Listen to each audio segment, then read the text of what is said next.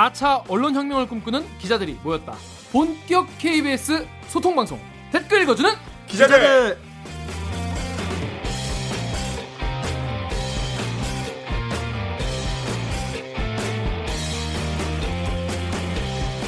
본격 사내 수공업 방송입니다. 댓글 읽어주는 기자들.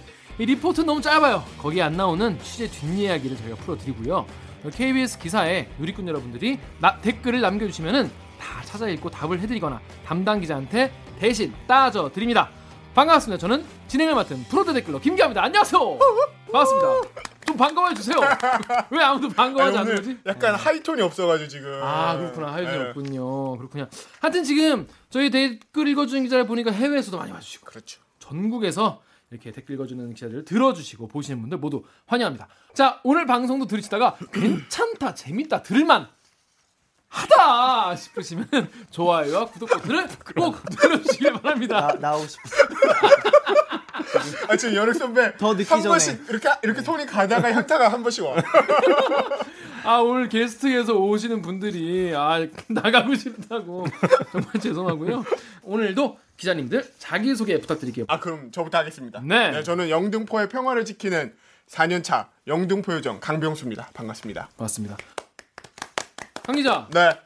할 말 많죠. 이석채 회장 구속됐던데? 지금 이 녹화를 시작하고 있는 한 2시간여 전쯤에는 네. 구속됐습니다. 아 이건 어떤 의미를 갖는 증, 거 건가요? 인멸의 우려가 있다는 이유로 구속됐고 음. 어떤 의미가 있냐면 이제 그 결국에 중요한 거는 이제 이석채 전 회장뿐만 아니라 음. 이 부정 청탁을 한 그 정치인들, 그렇죠. 소위 말하는 유력자들에 대한 수사로까지 이어져야 하잖아요. 네. 그거에 대한 이제 확실한 연결고리를 잡았다고 생각을 합니다. 음. 결국에는 이제 이석채 전 회장이 어떤 진술을 하느냐에 따라서 검찰이 그동안 모아온 증거물들과 얼마나 부합하느냐 이게 이제 혐의를 정확하게 특정할 수 있는 연결고리가 될 테니까. 근데 검찰 자신 없으면은 네. 구속 안 했을 거 아니에요.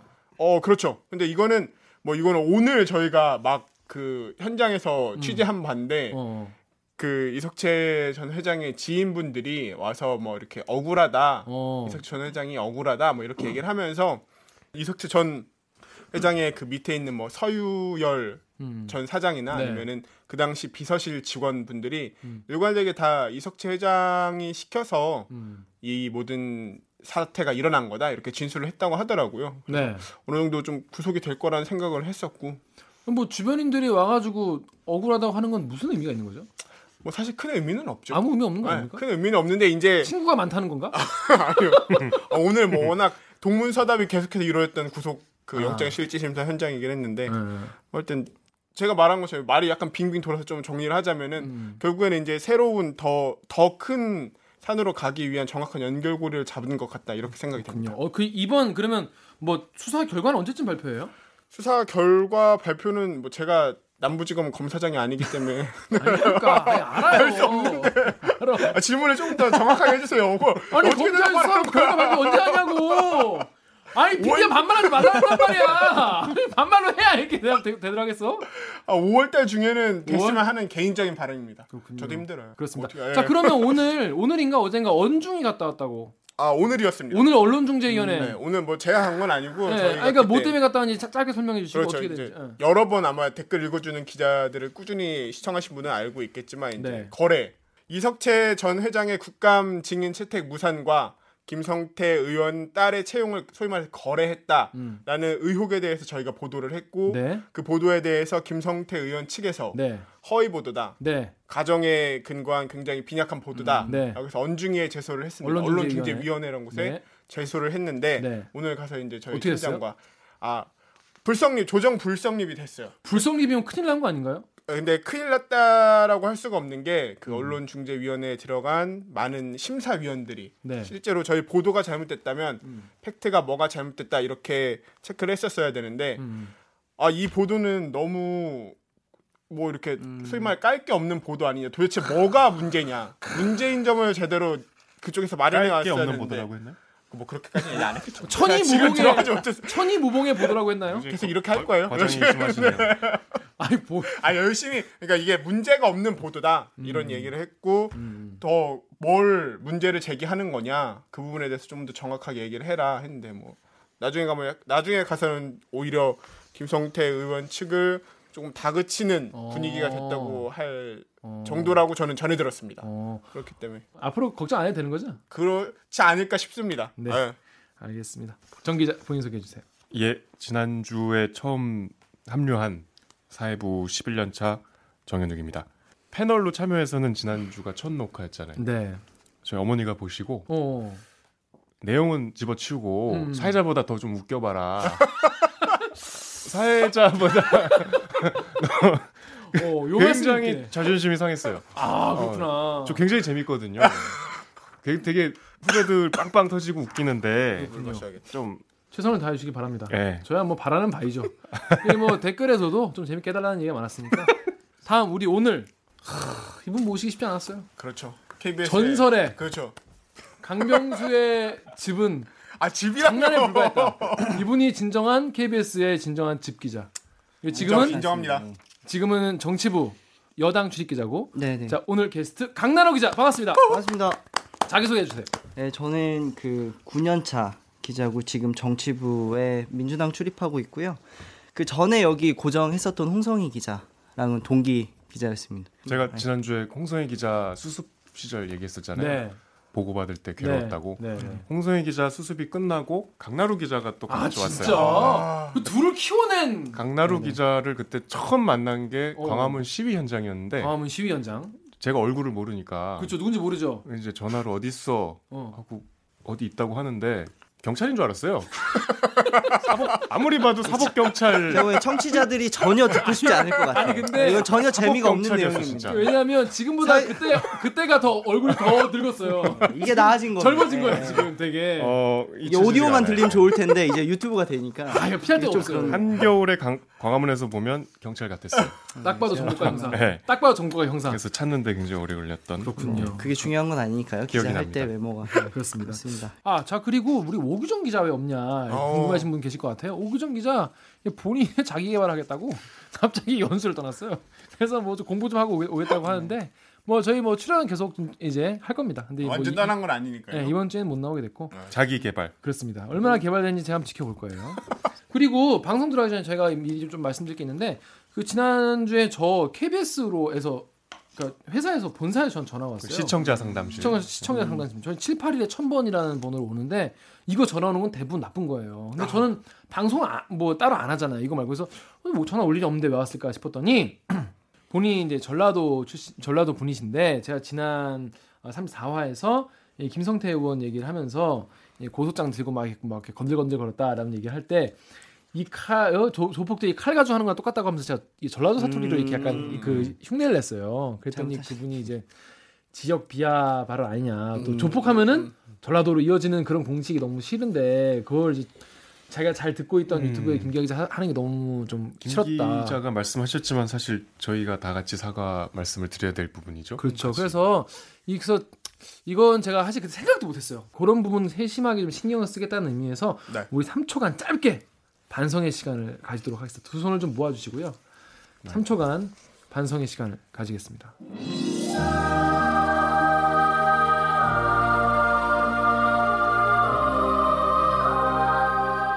네. 하여튼 제가 그말 실수를 해가지고 이런 무리를 빌어 죄송하고요. 앞으로 이런 걸 좀 더 신경 을 쓰면서 어, 더 어, 잘 해보겠습니다. 네. 자 그러면은 자 로고 듣고 길게 판별기 바로 시작하겠습니다. 나는 기레기가 싫어요. 지금 여러분은 본격 KBS 소통 방송 댓글 읽어주는 기자들을 듣고 계십니다.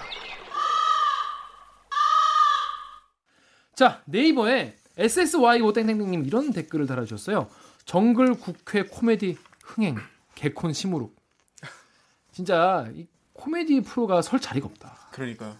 아 진짜 보면서 정말 삼, 우리 저희 방송이 지난주 목금에 어- 업로드가 됐거든요. 거기에 실시간 댓글로 일단 댓글만 달고 뉴스 보고 와서 다시 보겠다 이런 분들이 많았어요. 음, 그러니까 댓글 아, 읽어주는 뉴스가 기자를 너무 재밌어서. 뉴스가 너무 재밌어서 뉴스 보고 오겠다. 그렇죠. 예, 예. 자 그래서 이제 국회에서 그런 일이 지난주에 있었고 지난 주말도 있었고 오늘 네, 대충 네. 정리가 됐는데 이게 이제 계속 이어지는 이슈이기 때문에 먼저 살짝 정리를 하고 앞으로 좀 전망을 짚어보자 이런 취지에서 오늘은 아, 국회 이른바 동물국회죠? 아, 식물국회 반대말 동물국회. 좀 개판국회란 말이 딱 맞는 것 같아요. 개판 국회. 이게 어떻게 되는지? 자 선거법 공수처법 패스트트랙 타다라는 제목의 강나로 기자의 짧은 리포트로 어떤 내용인지 알아보겠습니다.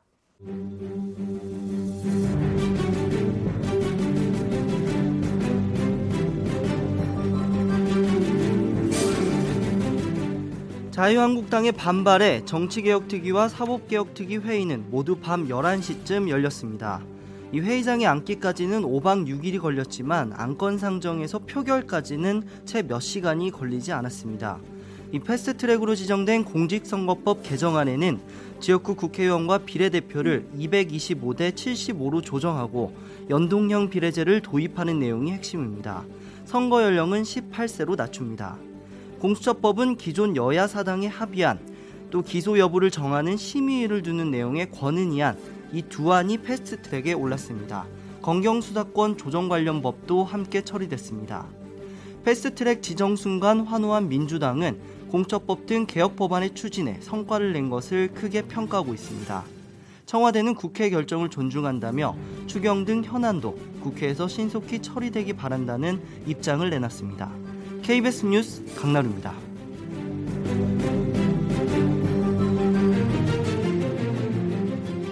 자, 그러니까 지난 동물국회를 이제 한한 매듭 짓는 네, 그렇죠. 1달러. 어, 그런 리포트인 네. 것 같아요.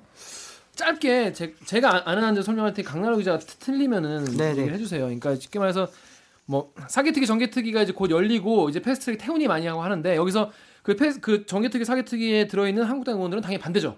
반대인데 이제 공수처법 같- 같은 경우에 이제 오신환 의원이 이제 밤이당 오신환 의원이 원래 오케이 나 원래 오케이인 줄 아- 알았어 근데 했는데 갑자기 어느 날 갑자기 지난주 수요일인가요? 갑자기 페이스북에 대해서 새벽 4시 반인가 다, 5시 뭐 45분인가에 어 나는 반대표를 던지겠습니다. 이렇게 얘기를 하면서 발칵 뒤집어진 거죠.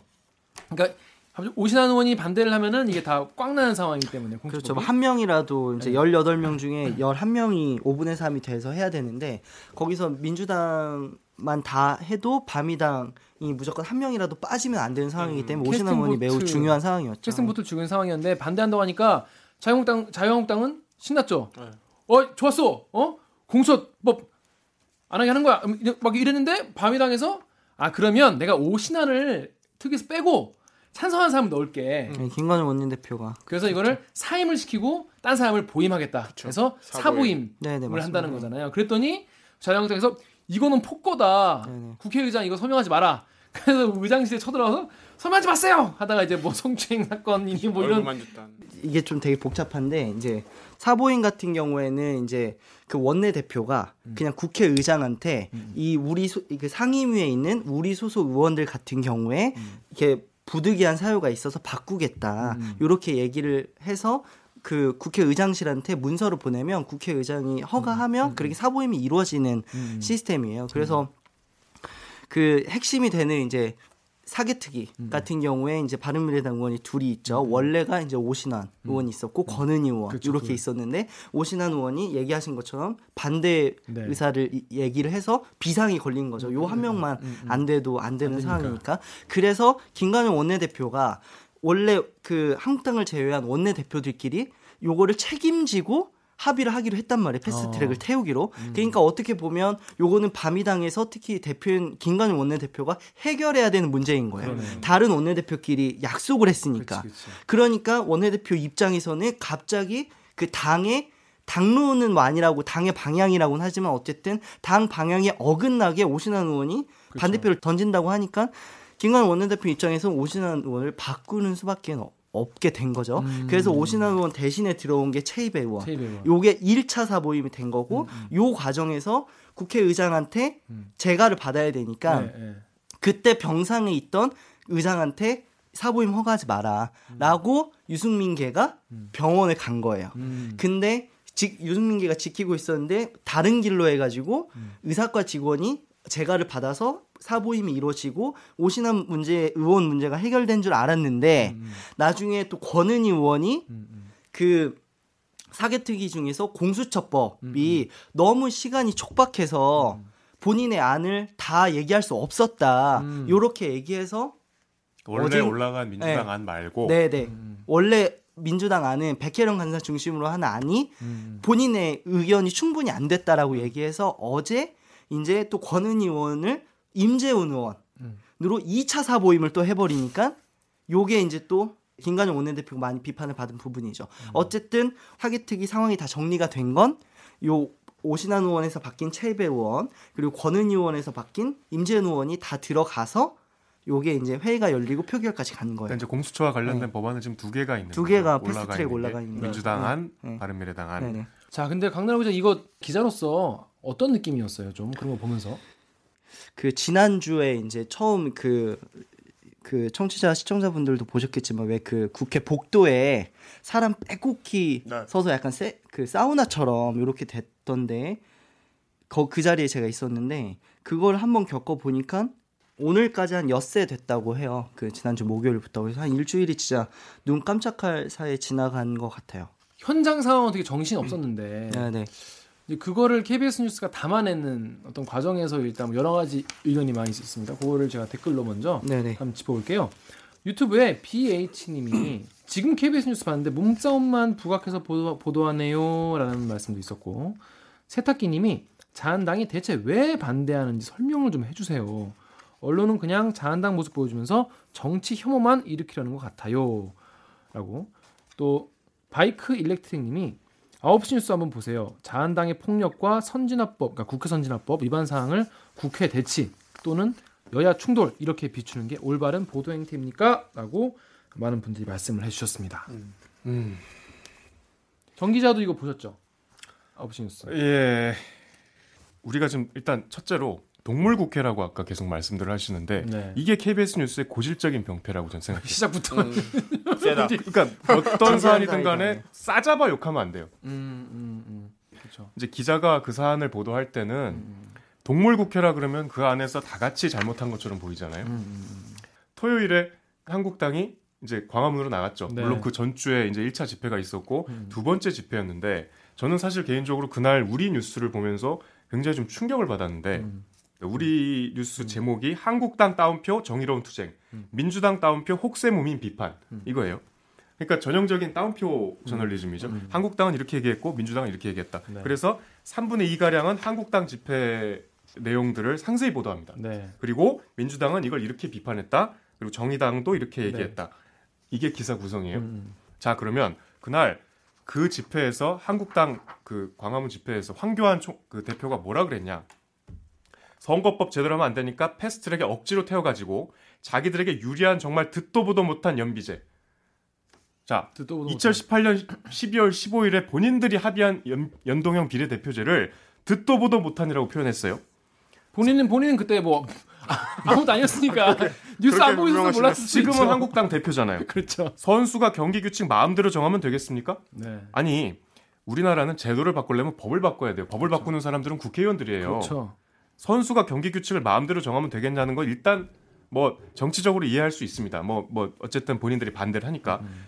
하지만 듣도 보도 못한 연비제 이런 말은 하면 안 되죠. 그렇죠. 이런 발언을 광화문 광장에서 버젓이 했는데 우리 뉴스는 한국당 정의로운 투쟁, 민주당 혹세무민 비판. 보도 이렇게 하니까 댓글이 이렇게 달리죠. 네. 이렇게 아니 KBS는 무슨 AI가 기사 써요? 제가 오해하실까봐 말씀드리는데 이거는 기자 책임도 물론 뭐 없다고 할 수는 없지만 이거는 데스크 책임이에요. 음, 이건 저는 뉴스를 보면서 굉장히 믿겨지지가 않았어요. 음. 자유한국당이 예전부터 이제 비례대표제 같은 경우에는 연동형 비례대표제 네, 네. 뭐 합의를 계속 해왔고 해왔는데, 그러니까 지금 반대하는 것이 약간 옛날 상황이랑 비교해봤을 때 약간 좀 문제가 있다 이런 말씀이신데, 그래서 엠팍의 정상목님이 이런 댓글을 쓰셨어요. 선동 참 무섭다. 선거제 개편에 합의하기로 한 건데 마치 어, 자유한국당이 다 합의했다가 갑자기 반대하는 것처럼 말하네. 애초에 협의하기로 했다가 말 없- 협의 없이 밀어붙인 건 민주당 잘못 아닌가? 이런 댓글이 엠팍에 달렸더니 거기에 페트라 NC님이 거참 조율과 협의 자체를 거부했지 않소. 여기서 선동 타령이네. 그냥 가서 같이 들어 누우세요 이런 말을 했는데 이게 지금 왜냐하면 인터넷 커뮤니티에서도 예전에 그 자유한국당이 그렇게 합의했던 것에 대해서 아예 그냥 네네. 모르시는 분도 많아요. 네. 어, 어. 그렇죠. 근데 그러면 모르시는 거가 누구 책임이고 누구의 잘못이냐. 언론들이 사실 해야 할 일을 제대로 하지 못한 게 아니냐 이런 어, 지적이 있고 저도 그게 맞다고 생각하는데 어제 나루 강남 기자 어때요? 이렇게 들어보니까. 저희가 그런 부분에 대해서 많이 야- 약한 것 같아요. 사실 2018년 12월에 이제 오당 원내대표가 합의했다는 내용, 그 네. 이정미 대표랑 이제 손학규 대표 단식에서부터 시작된 이제 그 일을 정치부 기자는 사실은 다 알고 있지만 사실은 저희가 이슈가 막 엄청 빨리빨리 바뀌기 때문에 이 전체적인 맥락에서 좀 설명해 줄 필요가 있다고 보는데 저희가 이제 요 원인이 선거제 개편이 갑자기 하늘에서 뚝 떨어진 게 아니라 그렇죠. 12월 달에 요러한 근원에서 시작됐다. 요런 것들을 좀 잘 설명하고 맥락을 좀 더 날카롭게 이렇게 짚어서 더 잘 보도를 했다면 저희가 좀 이런 얘기를 좀 덜 들었을 텐데 좀 그런 아쉬움은 있습니다. 예. 국회의 어떤 일정이나 그런 세- 사무 행정 처리 자체를 자유한국당 의원들이 그거를 폭력으로 이제 막은 거잖아요. 명확히 잘못한 거죠. 그래서 근데 그런 것에 대해서 명확하게 짚어주고 비판을 하고 또 이걸로 해서 어떤 피해가 있건 어떤 법을 이건 법을 어긴 것이고 음, 다시 한번 말씀드리지만 그러니까 저희 방송이 뭐 유튜브도 나가지만 라디오도 들으시는 분 중에는 한국당 지지자들도 계실 거고 그럼요. 여러 가지 생각이 다양하실 텐데 네, 그냥 팩트를 놓고 보자는 거예요. 네, 네, 이게 이 사안은 작년 12월로 거슬러 올라가야 됩니다. 네. 네. 그리고 시작부터. 예 지금 이 선거제 개혁 물론 연동형 비례제를 하자고 12월에 합의하진 않았어요. 네, 네, 네. 연동형 비례제? 도입을 위한 네, 논의를 하자는 거지만 어쨌든 선거제 개혁 논의하자는 거는 분명히 합의가 됐고 여야 합의를 통해서 정치개혁특별위원회라는 것이 만들어져서 거기서 꾸준히 논의를 해왔어요. 그렇죠. 우리가 이 몸싸움에서 굉장히 자주 보도됐던 장재원 의원이 대표적으로 한국당 들어가 있잖아요. 예, 네. 거기 발언을 많이 했던 네. 의원입니다. 여당 안, 야삼당 안 부딪혔어요. 이제 구체적으로 말씀드리면 의석수 갖고 약간 좀 갈렸었죠. 기억자들 아시겠지만 여당은 300석 유지하자, 그다음에 야삼당은 330석까지 늘리자. 네, 늘려달라. 그때도 한국당은 아무 말 안 했어요. 그러면 논의를 하자고 합의했는데 그 기간 내에 아무 말 안 하다가 그럼 이제 시간 지나가니까 일단은 time limit를 걸어놓자 이런 상황이었는데 갑자기 강나루 기자가 얘기한 그런 폭력 사태가 벌어졌다. 이거는 우리가 아무리 양보해도 어느 한쪽의 책임을 강하게 부각할 수 있는 상황이고 그렇게 해야만 된다고 저는 생각해요. 근데 그런 상황도 뭐 여러 가지 조금 우리가 균형 있게 봐서 양쪽 입장을 담아줄 수는 있죠. 근데 아까 말씀드린 대로 광화문 집회에서 이런 상황에서 과거에 했던 이런 발언들을 왜곡하고 마치 없었던 일인 것처럼 새로운 막 그 프레임을 정치 갈등을 증폭시키는 이런 상황을 외면하고 우리뿐이 아닙니다. KBS, MBC, SBS 그날 보도 어디에도 황교안 대표의 이런 황당한 발언들은 소개되지 않았어요. 음. 어 이런 관행은 우리가 빨리 좀 벗어나야죠. 정치 우리가 뉴스가 바뀌려면 이런 것부터 뭔가 기계적인 균형의 강박에서 우리가 벗어나자는 건 모두가 갖고 있는 문제 의식인데 이게 어, 우리 얼마나 어떻게 바꿀 수 있을까? 이거 사실 기계적 중립 같은 경우에 사실 우리가 사건 기자는 이- 사건 기사는 이런 논란이 없어요. 왜냐하면 그렇죠. 범죄 저지른 놈이 나쁜 놈이기 때문에 그럼 되는데 이 정치의 영역은 사실 가치 평가의 영역이 이- 있는데 음. 가치 평가의 영역이기 때문에 둘 다 다뤄줘야 하- 한다는 그런 게 있어요. 그런데 근데 이게 뭔가 선악이나 범법이나 이런 데로 넘어갈 때가 있단 말이에요. 근데 그걸 범법을 해놓고 이게 가치 판단이니까 이렇게 뭐 매도하지 마라 이런 식의 프레임을 씌우는 것이 이제 정치인들이고 거기도에서 우리가 자유롭지 못하니까 자꾸 이제 우리는 안전하게 이제 중립적으로 보도한다고 이제 비율을 맞추려고 하는 건데 이런 거 좀 어때요? 진짜 정치부 기자 해보니까 본인도 이거에 대한 문제점을 많이 느꼈을 거 아니에요. 근데 해보니까 어때요? 난 그런 게 너무 궁금해. 가치 판단을 제대로 하려면 제가 이제 그 취재력 네, 그리고 상황을 보는 분석력 네, 네. 요런 히스토리를 꿰고 있는 어떤 사안에 대한 통찰력 요런 것들에 대한 그 제 살이 붙어야 되는데 음, 음, 음. 제가 이제 저렇게 볼 수도 있나? 음, 이게 음, 음, 예를 들어서 제가 잘 몰라서 그러는 건지. 아니면 내가 몸을 사리는 건지 요런 맞아요. 판단이 안 되는 게 있고 근데 이제 이번에 패스트트랙 사안에 대해서만 좀 좁혀서 보면 네. 그거는 좀 그런 생각은 들었어요. 이제 선진화법을 사실은 그 현장에 있었던 사람이면 한국당 의원들과 보좌진들이 그 회의 방해를 방지하고 있는 국회법을 어기고 있다는 건 사실 명확하긴 해요. 예를 들어서 회의 국회의원들이 회의를 하는 건 되게 중요한데 그 자리에서 논의를 해서 상정을 하고 진행을 표결을 하니까 근데 회의장 진입을 누가 봐도 명백히 막은 거긴 해요. 음. 그거는 예를 들어서 처음에는 아예 몸싸움을 일어났고 나중에는 사실 들어 들어 누웠죠. 네. 들어 누운 상태에서 어떻게 들어갈 수 있겠어요. 그러니까 그거는 국회법의 선진화법을 한 165조, 166조 이런 것들을 저- 명확히 어긴 거거든요. 막 막 막 부딪혀서 막 불꽃 튀는 이런 상황에서 정치부 기자로 하는 게 참 쉽지 않겠지만 아휴 좀 그래도 잘해야죠. 강나루 네. 기자 말에 사실 저는 굉장히 공감하는 게 네. 정치부라는 특수한 부서는 정치부만 오래 하신 이 기자분들이 있으니까 명맥을 이어오는 네. 그 정치부 기자들이 네, 있었어요. 네, 네. 저나 강나루 기자 같이 이 정치부 경험이 과거에 없었던 많잖아요. 기자들이 네. 들어가면 일단 경험치에서 약간 주눅이 들긴 그렇죠 해요. 밀리죠. 네. 그러니까 뭔가 그러니까 특히 KBS는 공영방송이고 국회 굉장히 직결된 네. 여러 가지 방송국 사정이 있고 음. 그러니까 국회에 직접적인 이 영향력을 봤잖아요. 받고 있는 실제로. 어, 기관이기 때문에 네. 일종의 네.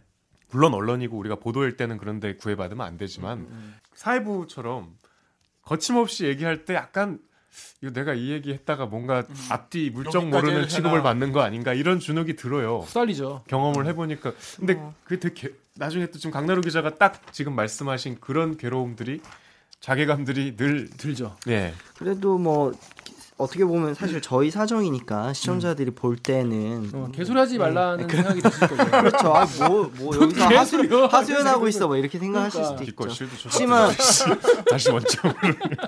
진짜 뭐 예를 들어서 막 그래도 너무 막 한국당 반, 민주당 반 이렇게 해서 특히 이번 사태에 대해서 저희도 말해서 정치 혐오 가 결국은 그게 시민들의 피해로 이어진다는 걸 알기 때문에 민주당 반, 한국당 반 이렇게 안 하기 위해서 노력을 했다고는 하지만 그래도 딱 봤을 때 뭔가 사이다처럼 시원한 뭐 그런 보도들이 많이 없었기 때문에 많이 이렇게 부족하다 느끼시는 게 아닌가.